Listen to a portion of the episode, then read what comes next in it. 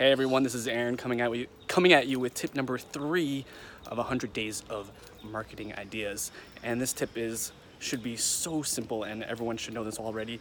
Um, coming up with a tagline for your business to post on every social media that you have, your website, your invoices, the signature of your email ha- has to be gripping, has to be captivating, has to really show who you are and what you do in one line simply. And it can't be too crazy. I've seen some taglines that are so like confusing and hard to understand and they just don't work and I don't think people even connect with it.